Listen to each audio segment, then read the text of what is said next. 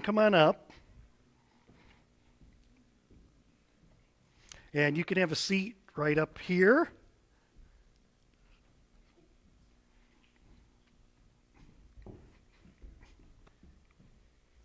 So, the reason I'm doing this is because this was one of my favorite times of going to church when I was a child. The pastor would always have a special time for the kids to come up and have a special message just for the kids. So that's why I want to do it for you, and maybe it'll make a difference in your life. Do you know what holiday is coming up in two weeks? Easter. That's right. And what do we celebrate at Easter time?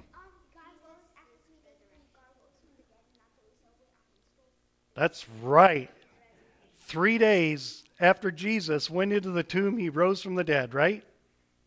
And what do we call this time before Easter? Do you know? Nope, it's not Christmas. We call it Lent. And Lent is a time for us to think about why did Jesus even have to go to the cross? Do you know why he had to go? For sins, that's right. And do we have sins? Yeah, we do. Even when we do believe in Him and we have the power not to sin, sometimes we still sin, don't we? So this Sunday is the fifth Sunday of Lent. And then next Sunday, we call Palm Sunday. And we're going to talk a little bit more about that next week, okay? You can read about it this week if you want to, but we'll talk more about that next week. And that is the beginning of what we call Holy Week. So, Holy Week was a pretty intense week leading up to Jesus dying on the cross for our sins. And what was really great about Easter was that wasn't the end, right? There was victory over all that, and Jesus rose from the dead, and he defeated death. So we know that we don't ever have to go to the horrible place that's meant for those who sin. Instead, we get to go where? To heaven. Isn't that awesome? What's it? For eternal life, right. So we start our eternal life right now because Jesus is with us right now. And then that's awesomely correct. Everywhere we go, Jesus is with us. So, with that in mind, let's pray together, okay? So, I want you to repeat after me, okay? Are you ready? Let's fold our hands, bow our heads. Thank you, God, for sending your Son because we sin. Thank you for sending him to the cross. And thank you for taking care of our sins. Thank you for Jesus. We love you so much. Amen. Thank you. Okay, you can go to Children's Church.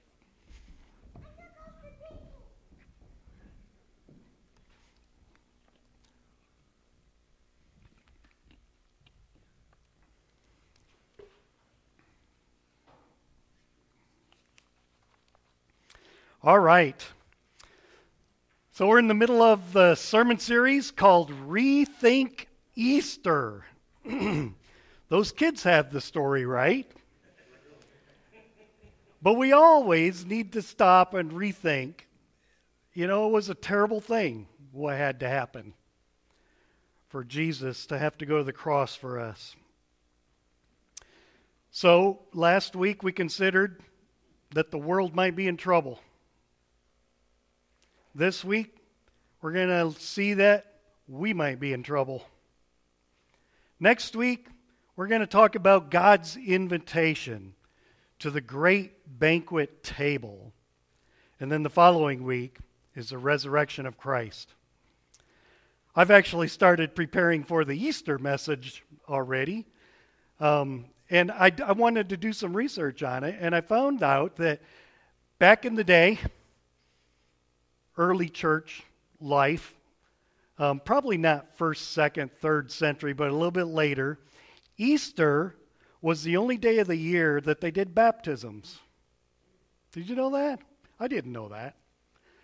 Pretty interesting. So, all my years of being a pastor, I've never done a baptism on Easter Sunday. But this year, we're going to. We're going to rethink Easter. So I'm pretty excited about that too for Easter Sunday.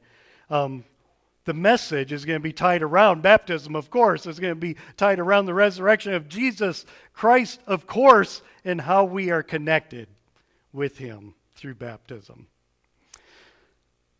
So, our anchor verse for this sermon is starts out hard. You killed the author of life. Peter said that. He said it to the Jews of his day, and I think he says it to us today. And then he continues in Acts chapter 3, verse 15. But God, but God raised him from the dead. So today I want us to consider God's wrath on, um, not only on the world, but how his wrath might also be upon us as we live here in this fifth Sunday of Lent. We're going to consider the trouble that we might be in personally. Um, last week we looked at Romans chapter 1, the second half. This week we're going to look at Romans chapter 2. So you can go ahead and get your Bibles out if you'd like to follow along in Romans chapter 2.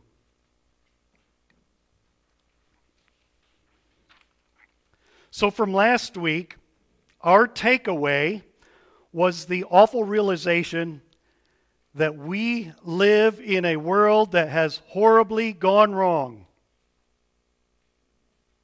Just in case you happen to crawl out from a rock and you don't know what's going on in the world around.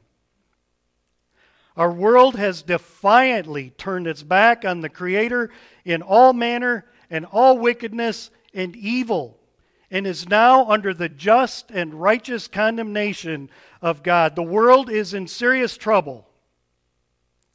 But that's not all. We too might be in serious trouble. In chapter 1, the Apostle Paul, the human writer of Romans, inspired by the power of the Holy Spirit, gave us a picture of the unbelieving world. He seems to be speaking directly to the pious Jewish leaders and followers of his day. Those were the religious folks of the day. Can you imagine the murmurs and the approval and the nodding of the head and agreement coming from those Jewish listeners. It's almost as if he was riling them up with that long list of sins at the end of chapter 1. And then Paul seems to turn on them. The scripture basically says, in whatever way these Jews were passing condemnation on to others, they were actually condemning themselves. Let's look at Romans chapter 2, verses 1 through 4. If you're using the Pew Bible, it's on page 1746. You therefore have no excuse. Hmm. You who pass judgment on someone else, for at whatever point you judge another, you are condemning yourself. Because you have passed judgment, because you who pass judgment do the same things. Now we know that God's judgment against those who do such things is based on truth. So when you, a mere human being, pass judgment on them, and yet do the same things, do you think you will escape God's judgment? Or do you show contempt for the riches of his kindness, forbearance, and patience, not really realizing that God's kindness is intended to lead you to repentance? We might be in trouble. Now we must realize that this scripture text is, text is not just for the Jews of the day, it's for us to hear as well. We are the religious folks of today. We might say that Romans 2 is for any of us who, for whatever reason, believe that Romans 1 really did not apply to us. Perhaps you thought last week's message about the world's trouble did not apply to you because you are good, you have good morality. Perhaps it's because of your upbringing and your good family, you know, the leaders in the community. Perhaps you felt like you were exempt because of your church attendance or any other thing that makes you believe that you have an exception from the world's trouble. If we don't feel like the reality of our guilt before God, or if we do not realize that our sin exposes us to the wrath of God, then Romans 2 is addressed to us. And we might be in trouble.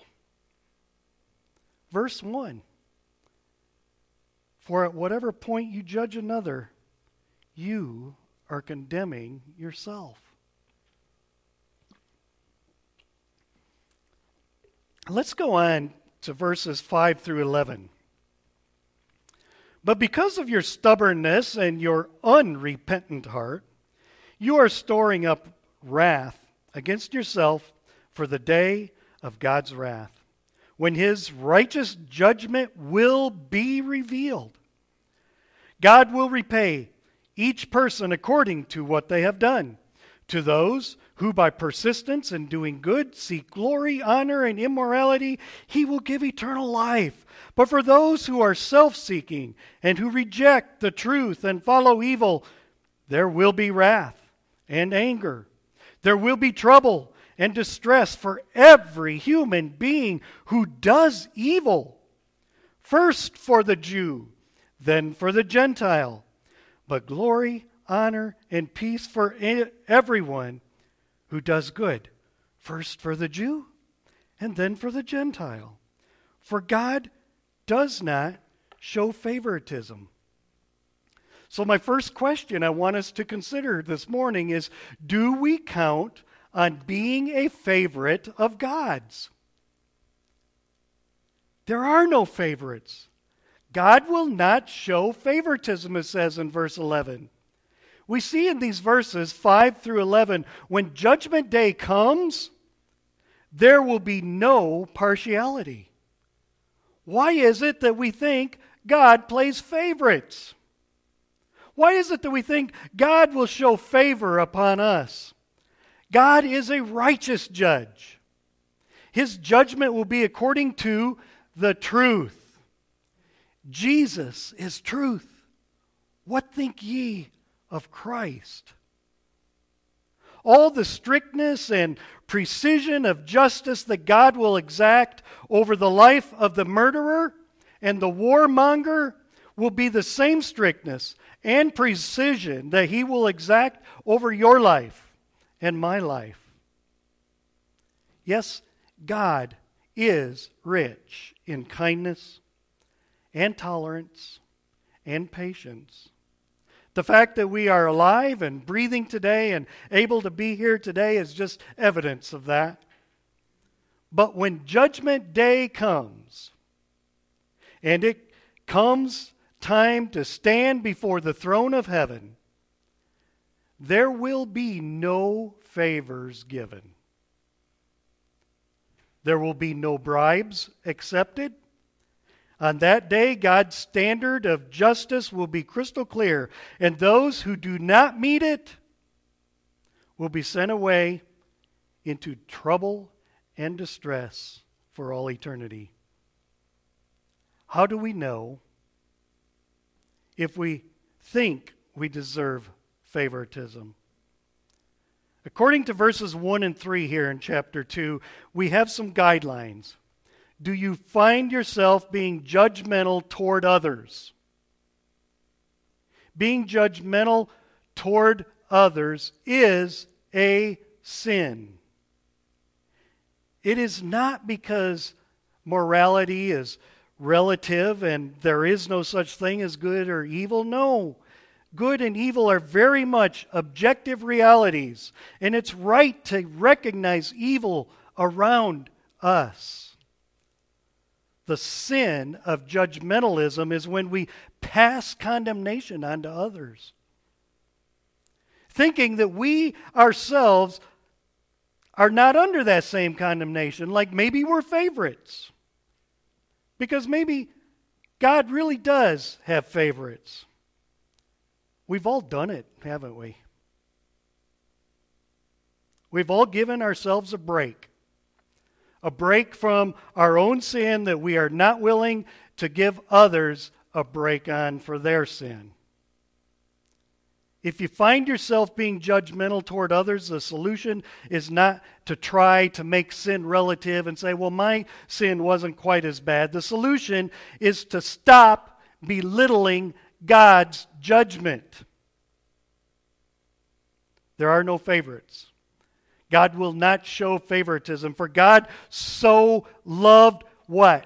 The world. Everyone. We need to begin seeing our own sin for what it is. Listen to Jesus' very specific teaching on this from Matthew chapter 7, verse 5. He says this You hypocrite! First, Take the plank out of your own eye. Then, and only then will you see clearly to remove the speck from your brother's eye. Take the plank out of your own eye. Then, in fear and trembling and humility, offer yourselves in love to help, to help others deal with their sins as a fellow sinner. Do we count on being a favorite of God's? There are no favorites. So the next question is how well do we obey? God will judge according to our obedience. Let's look at verses 12 through 16. All who sin apart from the law will also perish apart from the law, and all who sin under the law will be judged by the law. For it is not those who hear the law who are righteous in God's sight, but it is those who obey the law who will be de- declared righteous. Indeed, when Gentiles who do not even have the law do by nature things required by the law, they are a law for themselves, even though they do not have the law. They show that the requirements of the law are written on their hearts, their consciences also bearing witness, and their thoughts sometimes accusing them, and at other times even defending them. This will take place on the day when God, God judges people's secrets through Jesus Christ, as my gospel declares.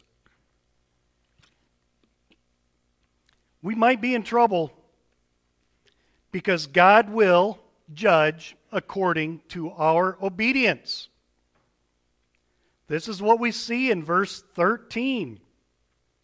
What will be the standard of God's judgment?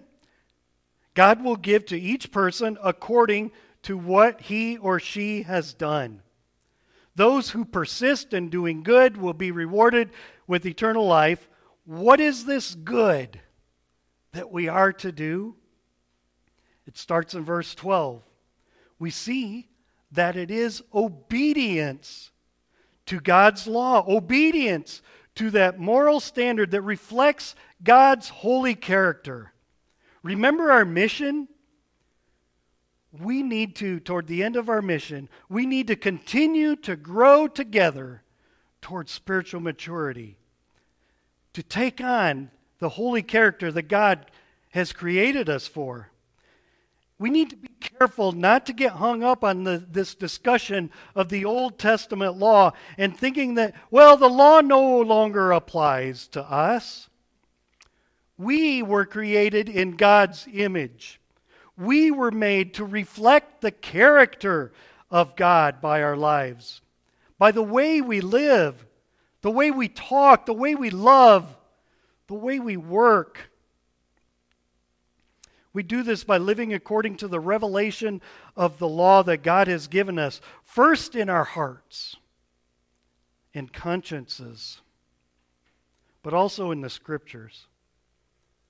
In other words, how we live matters. On Judgment Day, God will judge us according to how we live, whether in obedience to Him or disobedience. Our obedience will reveal the kind of people that we truly are. Do we obey everything Jesus commands? This is also part of the Great Commandment. As much as the Jewish people agreed with this idea for the unbelieving world out there, they failed to apply it to themselves. Rather than seeing the law as something to obey and to order their lives by, so many people saw it as a token of God's favor a charm of protection and superiority. They placed their confidence in having the law, and even while they disobeyed it. I'm afraid that the church might be doing the same thing today with Jesus. The same thing that the Jews did with the law. We have him, and the world does not. Living Hope Missionary Church, it is easy for us to shake our heads at this. But this is what our sinful nature does. As evangelicals, we, we put a high priority on the Word of God. We especially need to hear what is written today in Romans chapter 2. We preach God's Word week after week. We hear Bible teaching on the radio and perhaps on your podcast. We read the Bible during our Devo time. Some of us memorize Scripture. We sing or listen to songs with God's Word revealed in them.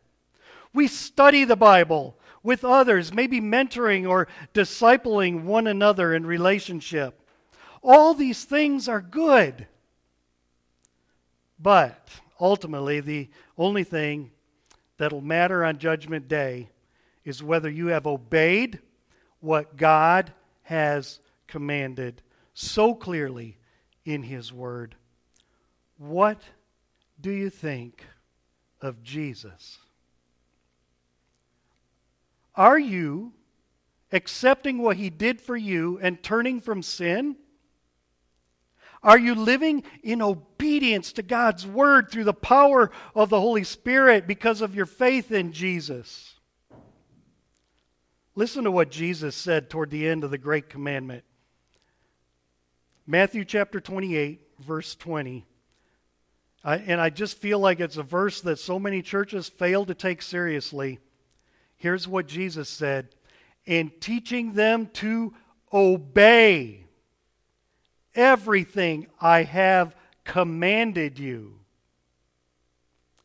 James, the brother of Jesus, who wrote the book of James through the inspired um, Holy Spirit, he says in chapter 2, verse 18, But someone will say, You have faith, I have deeds.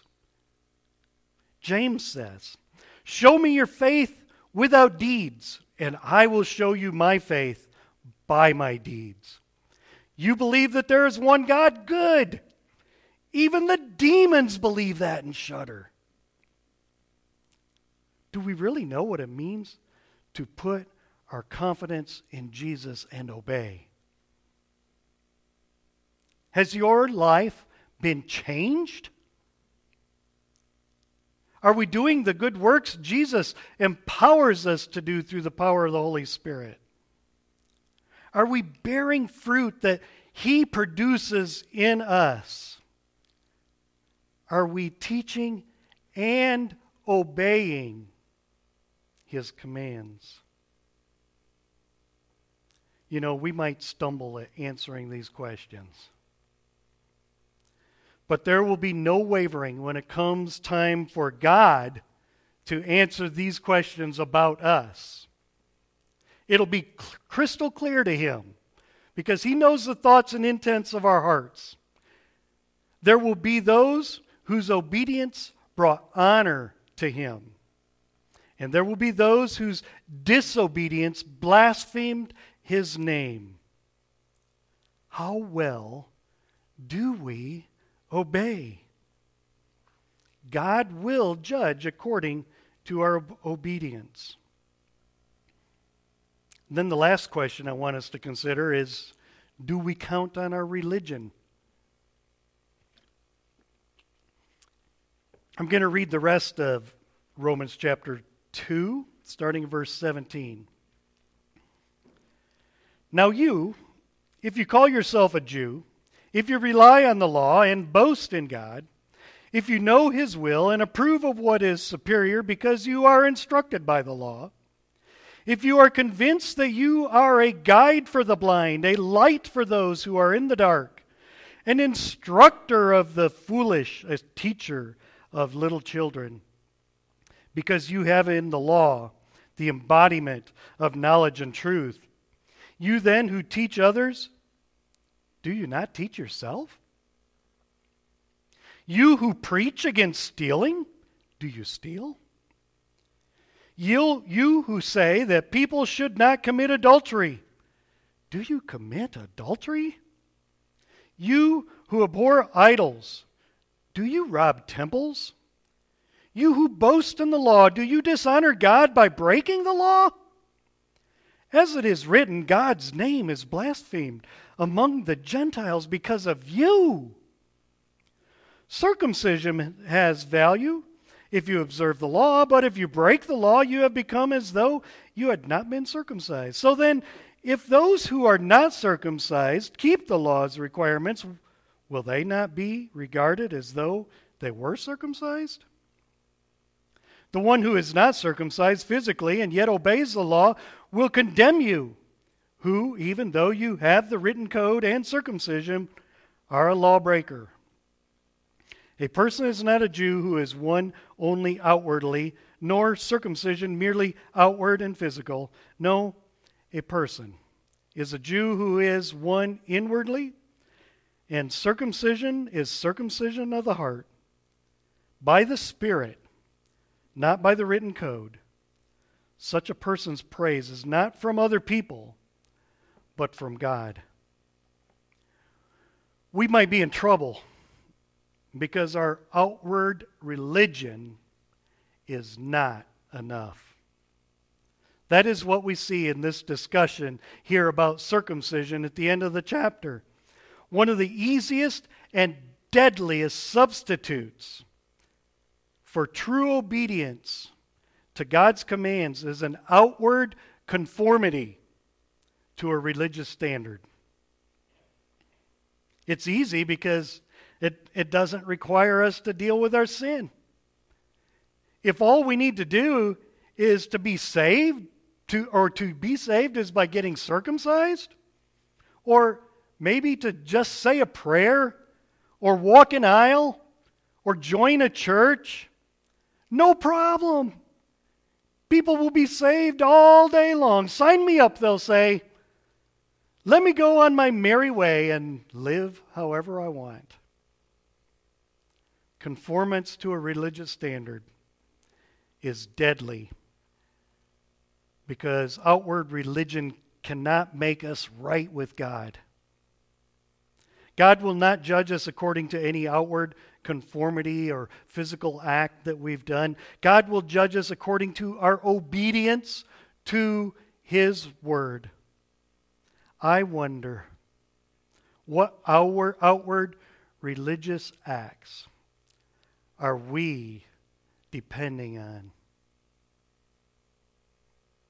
If we somehow felt that first chapter of Romans did not apply to us, what we need to realize is that all the condemnation that we would gladly heap on the world out there, every bit of it applies to each one of us for our sin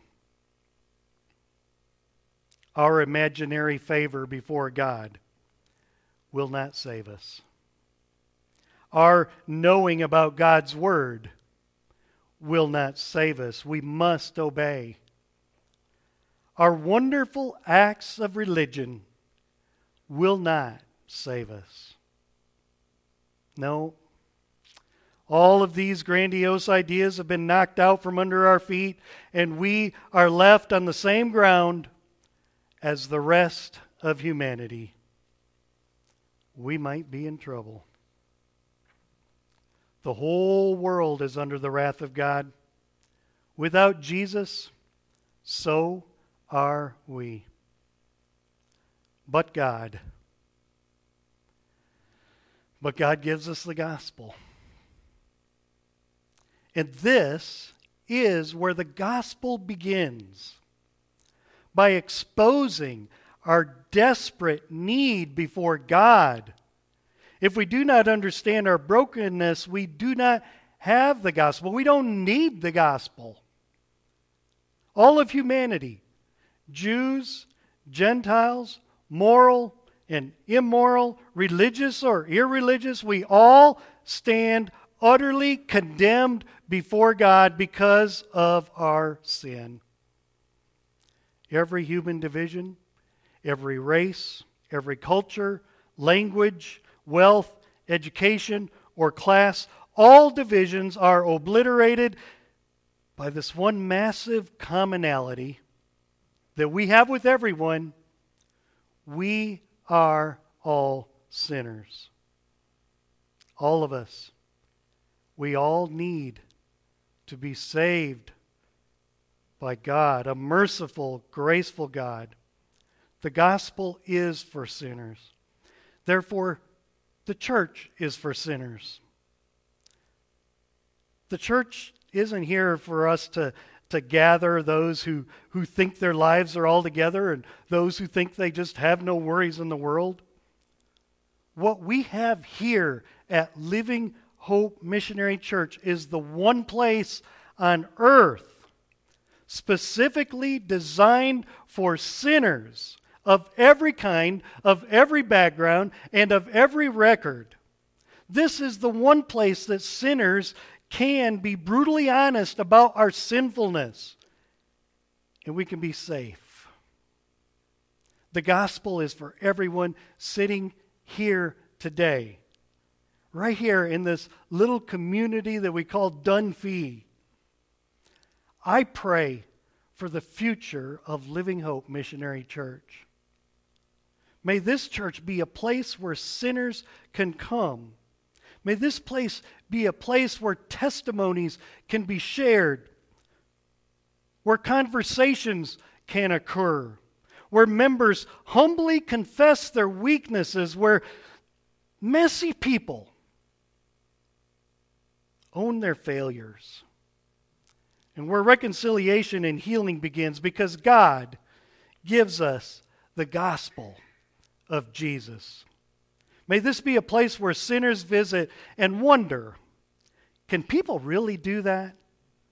Are we allowed to confess our sinfulness here? May people who visit Living Hope Missionary Church find out that, yes, it really is okay. May people experience such openness and honesty about our brokenness really is allowed because that's where the gospel begins. And may people realize that all of it is okay because of the gospel of Jesus Christ. Next week is Palm Sunday. Let us prepare our hearts for God's invitation to his great banquet table. Let's bow in prayer. Most gracious Heavenly Father, we thank you. We thank you for your word in Romans and, and the challenge to us in our lives, in our hearts, and in our minds. May we seek to follow you through faith, not of works. And help us to love others because you so love the world. Thank you for Jesus. In his name we pray. Amen.